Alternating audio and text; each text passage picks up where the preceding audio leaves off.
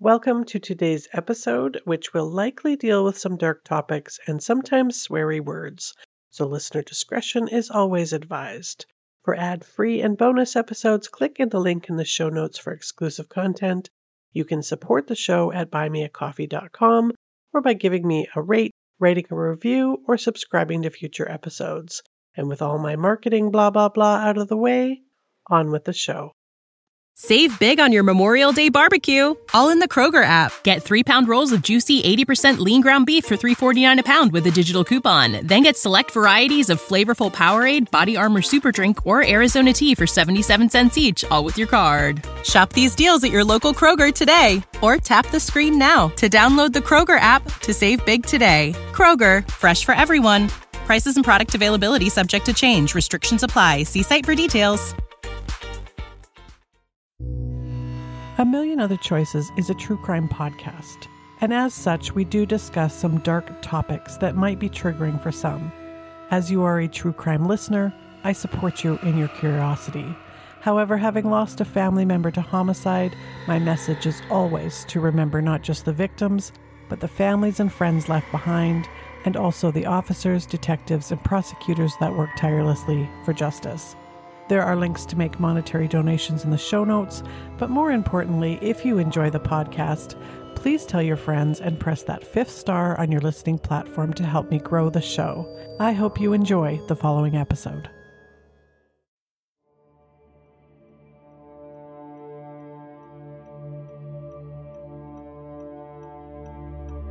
Welcome to A Million Other Choices. I'm your host, Kim.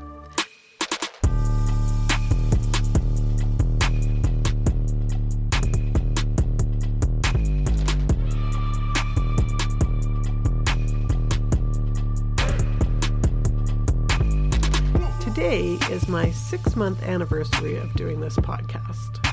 So thank you for all of you that are listening.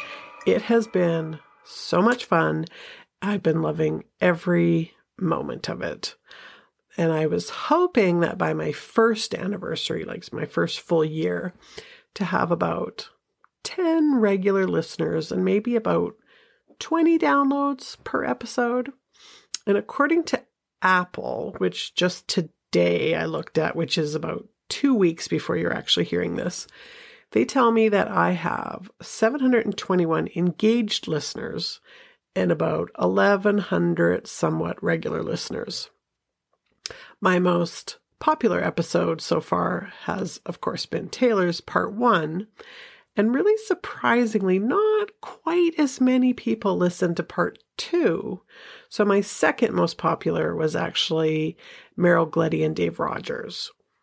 And if you're interested, my least popular was the Hub Mall heist out of Edmonton, which tells me that either robbery kind of heists are maybe not as interesting to you, or you're not fans of murder by guns. So let me know if you have a theory on why that one didn't maybe spark as much interest. Now, on to today's case.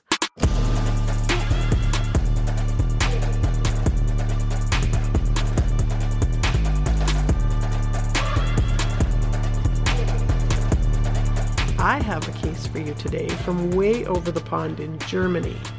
I wanted to do a story from someplace really different this week, but I also wanted to do one that wasn't overdone.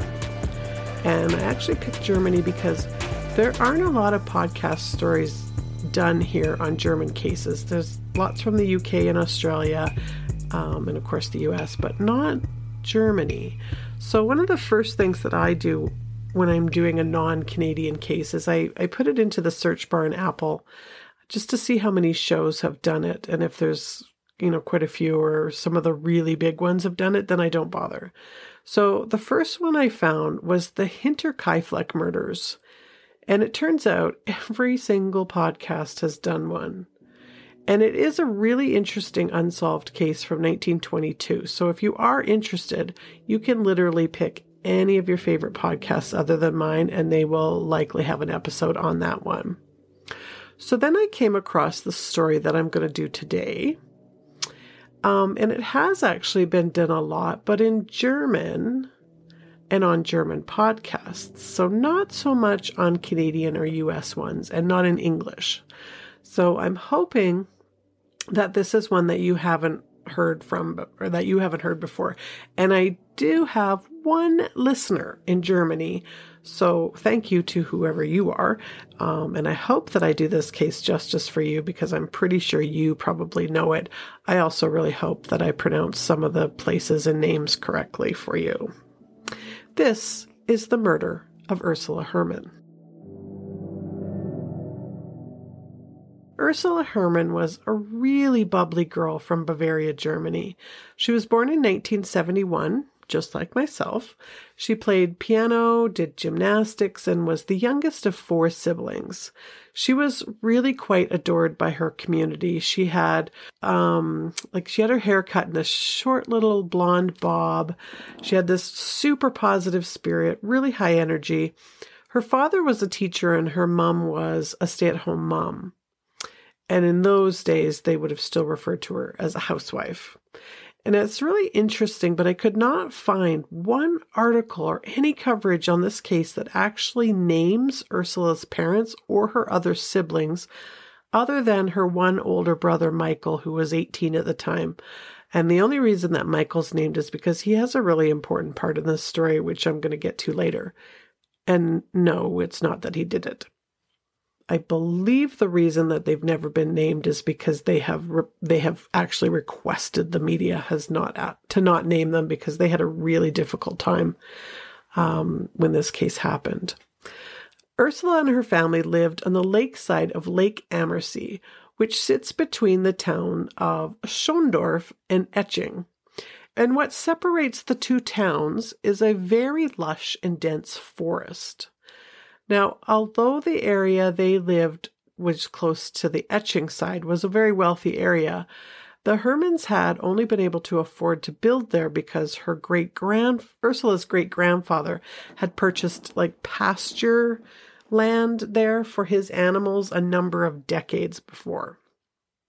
So they were not a wealthy family, but they weren't poor either, just very average middle class family, very well respected in the community. On the afternoon of September 15th, 1981, which was the first day of school, 10 year old Ursula came home from school. She practiced her piano and then she headed off to Schondorf for her gymnastics class.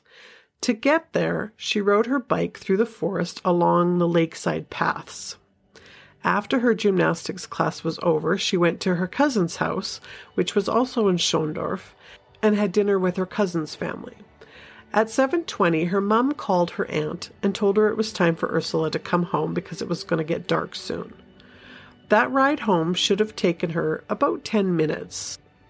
She had been wearing dark green corded pants, like corduroy pants, a gray cardigan, and reddish brown sandals. A half an hour later, she still wasn't home, so her mom called her sister's house again, and she told her that Ursula had left 25 minutes ago. So they both knew something was wrong.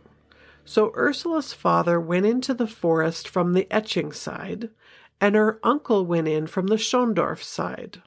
When they met in the middle without finding her, they called in neighbors, police, and the local firemen to help with the search. They scoured the lake, the bush, all the undergrowth, and they brought in search dogs, which led them away from the lake and into the middle of the brush. About 20 meters from the pathway, they found Ursula's discarded red bike. Ursula was nowhere to be found. By this time, it was dark and had started to rain. So, first thing in the morning, they started the search again, this time using a helicopter, police boats, and divers. Ursula went missing on a Tuesday night. On the Thursday, so about 36 hours later, the Hermann's phone rang. There was at first silence, and then an eerie jingle played, which they recognized from the traffic bulletins on the Bayern 3 radio station. And then more silence, and then the caller hung up. Three more calls exactly the same came in over a period of only a couple hours. The police stationed themselves in the home and recorded the calls.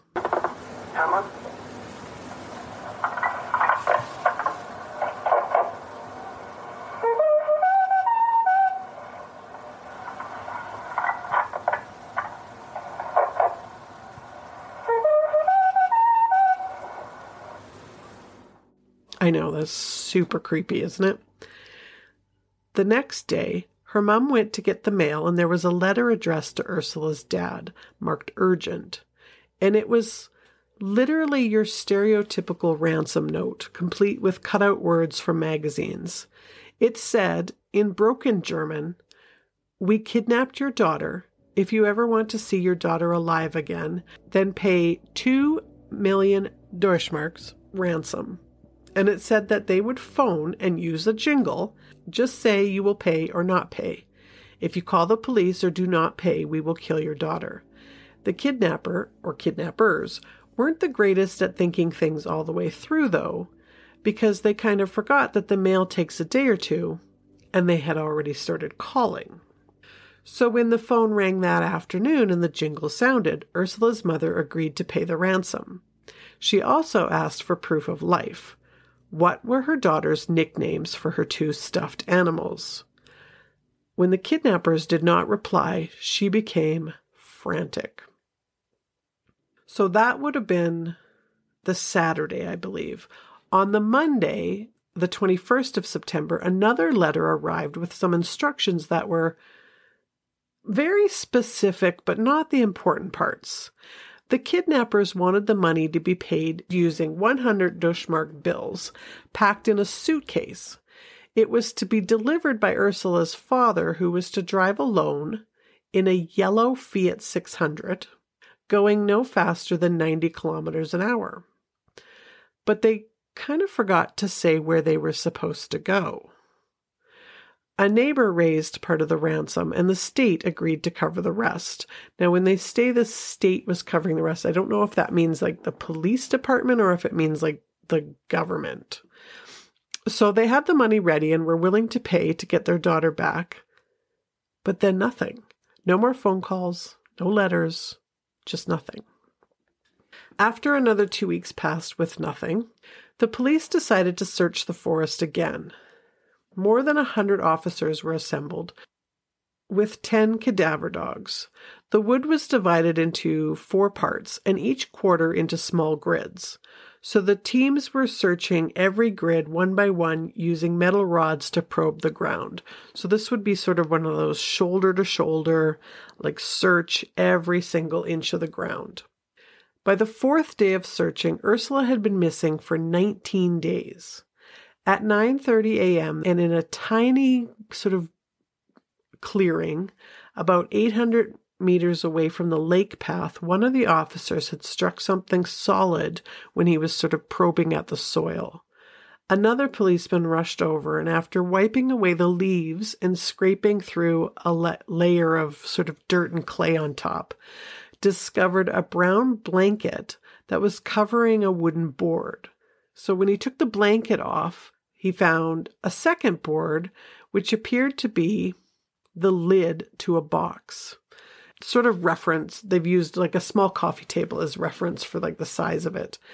It was painted green and locked from the top with seven sliding bolts. So using a shovel, he forced the lid open and peered in. And there was Ursula. Her body was cold and lifeless, and the officer that pulled her out actually wept when he had her in his arms. Ursula's dad when they told him that they had found her, he just kept asking if she had been hurt in any way before she was killed. And an autopsy concluded that Ursula had died probably within 30 minutes to five hours of being buried.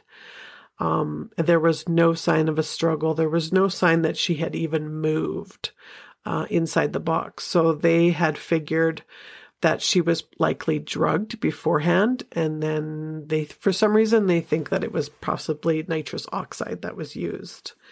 It appeared that the kidnappers had planned to keep her alive. The box which was 1.4 meters deep was fitted with a shelf and a seat that doubled as a toilet and it had actually been stocked with three bottles of water, 12 cans of Fanta, six large chocolate bars, four packets of like cookies, and two packs of gum. It also contained this bizarre library of 21 different books and comics, everything from Donald Duck comics to westerns, romance novels and thrillers. Um, so it was they found it interesting that like well what would a 10 year old be reading romance novels and thrillers for? So it was just sort of a jumbled mix of of different books in there but it was obviously the purpose was to keep her entertained uh, while she was in there. So they did believe that the purpose was to keep her alive. There was also a light and a portable radio that was turned to that uh, Brayerns 3 the same station that the broadcast of the traffic jingle had come from and then to allow Ursula to breathe, the box had been built with this ventilation system that was made from like plastic plumbing pipes, uh, which extended to up past the ground level. But whoever had designed it had sort of failed to think about the fact that without some kind of machine to circulate the air, the oxygen was going to quickly run out, which was, of course, Ursula's cause of death. The police believed that there had to be more than one kidnapper because, um, well, the size of the weight of the box, which is kind of like a coffin, uh, was about 60 kilograms. It would have probably needed at least two people to carry it into the woods. Um, and they must have known the forest area very well because they had chosen an extremely remote spot and had um, been able to avoid the attention while, you know, digging the hole and, and um, and they also would have had to hack paths through the dense brush. The media just completely hounded the Hermanns, and at the funeral, Ursula's brother Michael, he actually had a photographer shoved a camera right in his face, and he knocked the cameraman and his camera to the ground. The fa- the family was was just distraught, and Ursula's mom never really recovered from it. The police offered a 30,000 Deutschmark. I really don't know how to say Deutschmark. Is that how you say it? Reward for information, and it's and like tips just started pouring in. And then one of the names that came up really early was Werner Mazurek. And he was at that time, he was 31, living with his wife, and he had two children. Uh, it was just a few hundred meters from where the Hermanns lived. Uh, he was a car mechanic who had left school at 15 and ran his own TV repair business. And so he was really good with his hands. Um, he was also quite tall, very imposing figure. He was a beer drinker, uh, quick tempered, not very well liked at all in Eching. Um, he was also at that time heavily in debt and he owed the bank quite a bit of money. So he, they figured he kind of had a bit of a motive. So he was questioned um, about a week after Ursula's body was found. And at first, he couldn't initially recall where he had been on the night that Ursula had gone missing. But 24 hours later, then he was a, he was able to provide kind of an alibi. He said that he had been playing a board game. Um, he'd been playing that board game Risk with his wife and a couple of friends. So they searched his home and um, the workshop that he used, and they couldn't find anything that linked him to the crime. Um, later that same month, the forensics team that examined the box found a fingerprint on a piece of duct tape.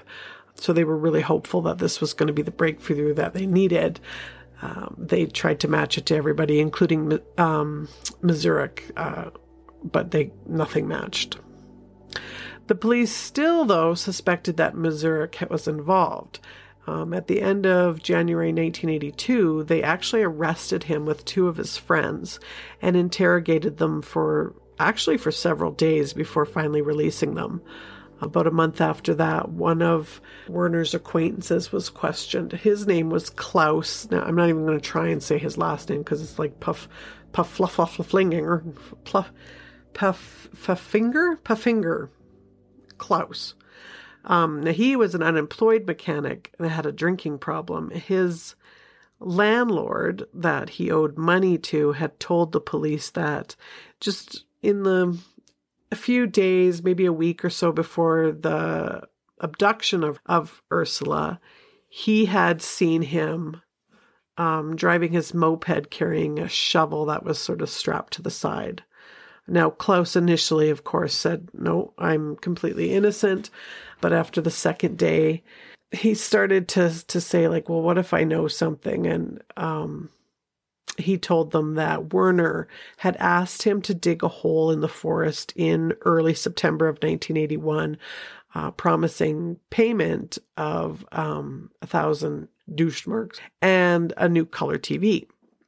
Um, Klaus said that he had dug the hole and had later seen a box embedded inside of it. So, convinced that they have completely cracked the case, the detectives drove Klaus to back to the forest area um, between Eching and Schondorf and asked him to sort of lead us to this burial site. And um, much to their dismay, he suddenly was. He said, I don't know. I d- he didn't know where it was. So on the way back to the station, he said in the back of the police car, quote, I am revoking this confession. It's not true what I said, end quote. And then during the, they questioned him 10 more times after that, and he still didn't change his story. He said that he was not involved, Werner was not involved. So by the summer of 1982, the lead detective who had been working that case was replaced with somebody new. And the new police team found a bit more evidence um, as far as the kidnappers and what they had done. And one of the things they found was this wire that had been strung through the trees along the lakeside path, which they think was serving as like an alert system during the time that she was abducted. So, um, what they figure is that one of the kidnappers would wait by the wire, and when you know, while the other one was hiding the box or near the the site where they had buried her, he if somebody came along, he would just touch the wire and it would ring some kind of buzzer or light up a, the light bulb in the box or something like that. But they weren't able to trace it to anybody, so the case conti- like the case went cold. In around 2005, so this is many years later, that because it was probably one of the biggest cold cases at the time, it was looked into again. So they had kind of hoped, like prosecutors had hoped that the development of DNA over the last 20 years might actually help solve the case. So they had quite a bit of evidence from the original investigation. They had the, the ransom notes, the box, um, and on the box they found numerous hairs. Um, they were able to build DNA profiles from that. Uh, and they were actually able to find DNA profiles of actually what they figured were several people, but they just needed somebody to match those DNA samples to, which they hadn't found. Now, this part I found really interesting. So, in Germany, because her death had not been actually deemed a murder, it was a kidnapping that had gone wrong. In that case, because it's not actually cons- classified as a murder, there's a 30 year statute of limitations on it. And I believe that in 2005, it was there was maybe only five more years left before it was just going to become a um, a non-case. So they're kind of working against the clock at this point. So they, of course, went back to all these case files uh, and they came they came back to Klaus. Thought, well, maybe we should look at him again, and it turned out that he actually had passed away. But Werner Mazurek was still alive. Um, he was living with his wife. I'm not sure if it was the same wife he was with at that time, but it was he was living with his wife in North, the north part of Germany. He was running a boat accessories business with a friend of his, Save big on your Memorial Day barbecue, all in the Kroger app. Get three pound rolls of juicy 80% lean ground beef for $3.49 a pound with a digital coupon. Then get select varieties of flavorful Powerade, Body Armor Super Drink, or Arizona tea for 77 cents each, all with your card. Shop these deals at your local Kroger today, or tap the screen now to download the Kroger app to save big today. Kroger, fresh for everyone. Prices and product availability subject to change. Restrictions apply. See site for details. In 2007, Mazurek was placed under surveillance.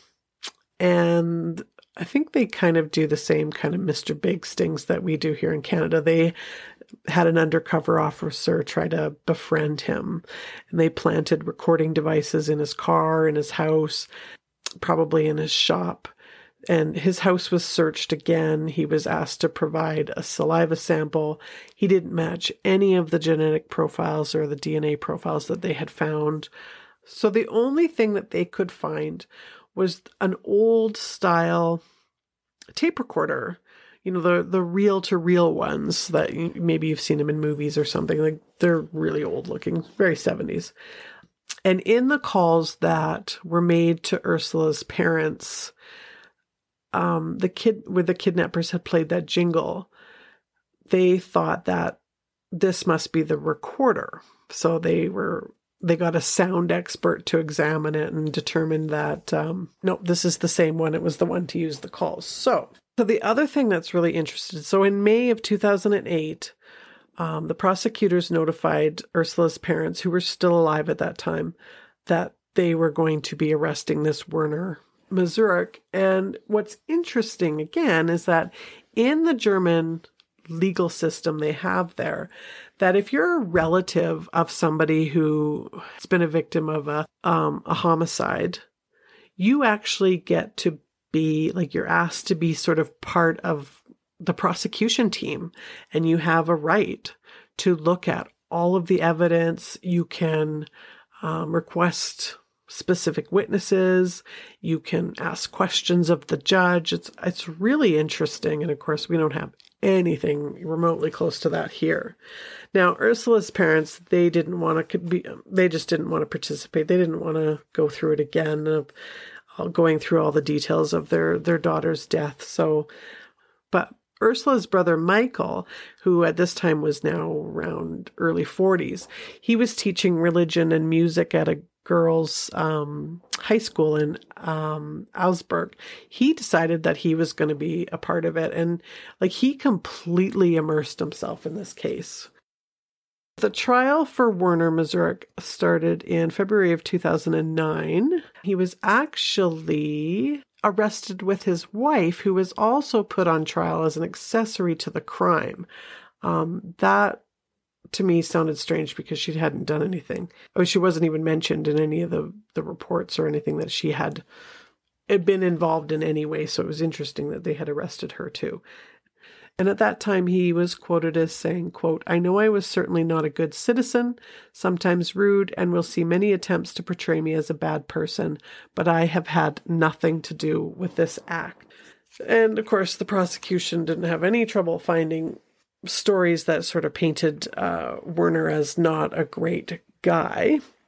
Um, I think his daughter testified against him.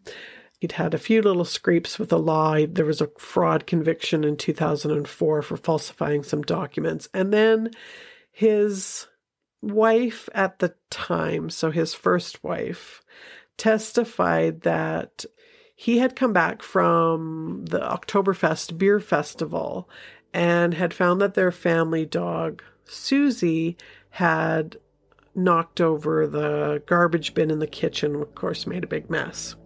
He grabbed the dog and locked the dog in the basement freezer. So the next day, when his wife went to get some meat or something, found Susie in there frozen to death. And she, of course, soon dis- divorced him after that. But when he was confronted with it, Werner said he had punished the pet, quote, with exile to Siberia, end quote. But most of what, everything that they had was completely circumstantial evidence. And he had a motive that, you know, maybe he needed some money because he was in debt at the time, because he had a workshop. He had the means to secretly build this box. Um, oh, they found they had found a piece of leather in the the construction of the box that had been cut from a belt that they felt was from somebody rather large. And of course he had a beer belly. He was a very large man so they figured it was his. They bugged his his house um, and the only thing that they could find on any of the recorded phone calls was him and a, an old friend that he had from Eching had been discussing the case and they talked about the t- statute of limitations. Um, but i don't think that that's I don't I wouldn't call that a smoking gun. I mean, if I was under investigation for something that had statute of limitations, I'd probably be talking about it too. So I don't think that was important. And then, of course, they honed in on the original confession from Klaus that said that he had dug the hole for him. They claimed that his original confession had actually been fairly accurate in a number of ways, that he had been able to describe the burial site, um, the size of the, the forest, the dimensions of the hole, the conditions of the soil at the time. But um, now the tape recorder, of course, was that most important piece. He says that he had purchased it only actually a couple weeks before that at a flea market while he was on um, a holiday with his wife, um, but that he couldn't prove who had sold it to him, and nobody at the market could remember him or or selling them that the recorder.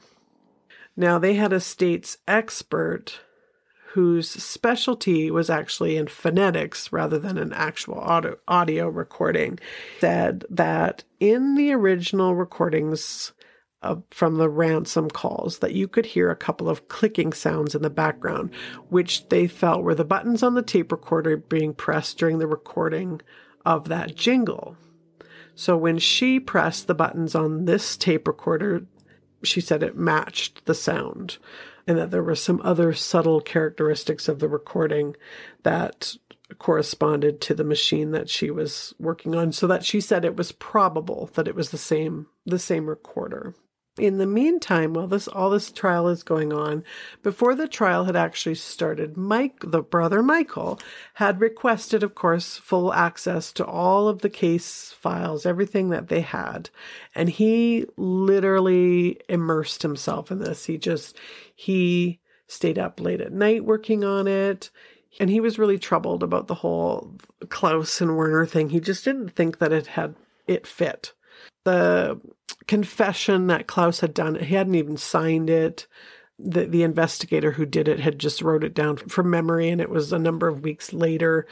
There was no DNA proof connecting either Klaus or Werner to any of or to any of the evidence that was um, from the crime scene. And then, of course, there was this tape recorder. So now remember, Michael had a background because he was teaching music. He had a background in acoustics and sound engineering. And he couldn't understand how she had matched this tape recorder because there's no way it could be definitively linked, especially all these years later. Because they figure the kidnappers, even if they had used that to record the jingle from the radio, they would still have to transfer that recording to uh, like a more portable device because the calls to the Hermann house were actually made from payphones. And of course, the acoustic environments in the the phone booth that Hermann's home would have influenced what they heard and recorded. Like so there's no way that she could have made any kind of match. He became really like skeptical that Werner was guilty and he just he just could not let it go. Um, so he just felt at that point, I think his parents had passed away. He he felt he believed it. He owed it to the family. During that trial, Werner sent a letter to Michael um, for to just basically say that he thought that you know maybe it sounds like we're kind of on the same side, and so Michael replied, "quote I was surprised to receive a letter from you because it is certainly clear to you that despite all the doubts I have about your guilt, I have considerable reservations about you as a person. If you are not the culprit." Then I wish for more new insights and that you can be rehabilitated. If you are the culprit, go to hell. End quote. Werner was convicted based on the trial. In March 2010, he was found guilty, sentenced to life imprisonment. So he was convicted. His wife was acquitted.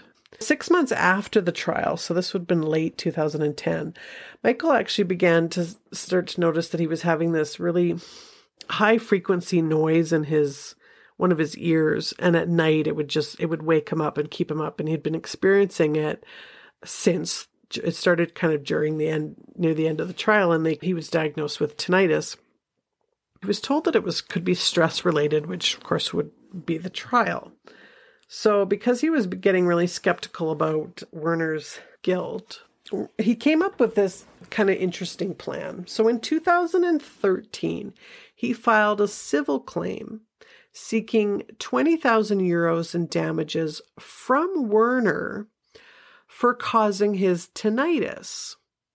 And it was the reason why this is interesting is because it was actually just like a bit of a ruse.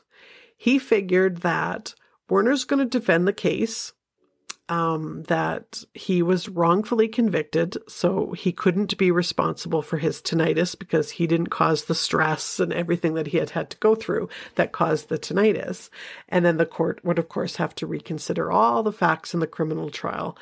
At the very least, get closer to the truth. He wanted a, a second trial because he didn't believe, not necessarily, I don't think he didn't believe that Werner was guilty so much as he didn't feel that there had been a, a fair trial, that it hadn't been um, based on evidence. So in August of 2018, the civil case did end, and the court actually ordered Werner to pay Michael 7,000 euros for causing his tinnitus. So it was a victory that he won the case, but it was also a loss because, in order to arrive at the decision, the judges had agreed that um, Werner had been guilty. In an open letter to the Bavarian state and to the media, Michael wrote, quote, My sister's fate has stayed with me for 37 years, and to this day it is unclear who actually who was actually responsible for her death. Could it be that the Augsburg legal system is not actually interested in solving the case of Ursula Hermann, the death of my little sister? If the court decides to close the proverbial lid, it should be well aware that one cannot shut the truth away. End quote. Michael believed that the wire was one of the key pieces of evidence that could actually be used to help identify the real kidnappers. The boarding school, all the, the students at the boarding school that was near there that Ursula went to also knew that forest very well. None of them were fingerprinted at the time of the investigation. And another piece of evidence that he's kind of honing in on is there was a impression on the the paper of one of the ransom notes that under like sort of you know how they do impressions of what was written on the page in front of it?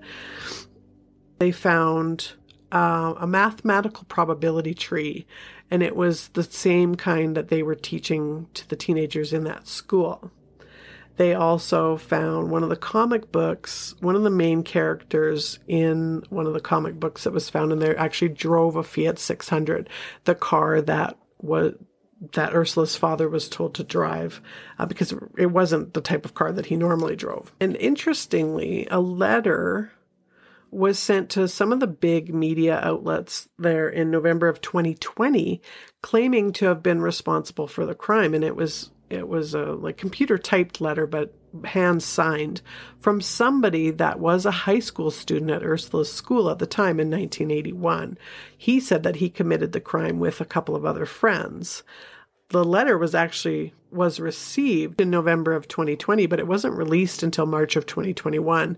Um, but it has never been verified. The case is considered closed at this point. So Werner's only hope of freedom, it seems, at this point would be early parole, which I believe he is eligible to apply for in 2023. And that was the kidnapping and murder of Ursula Hermann. Please join me again for another case likely a Canadian one. Thanks so much for listening.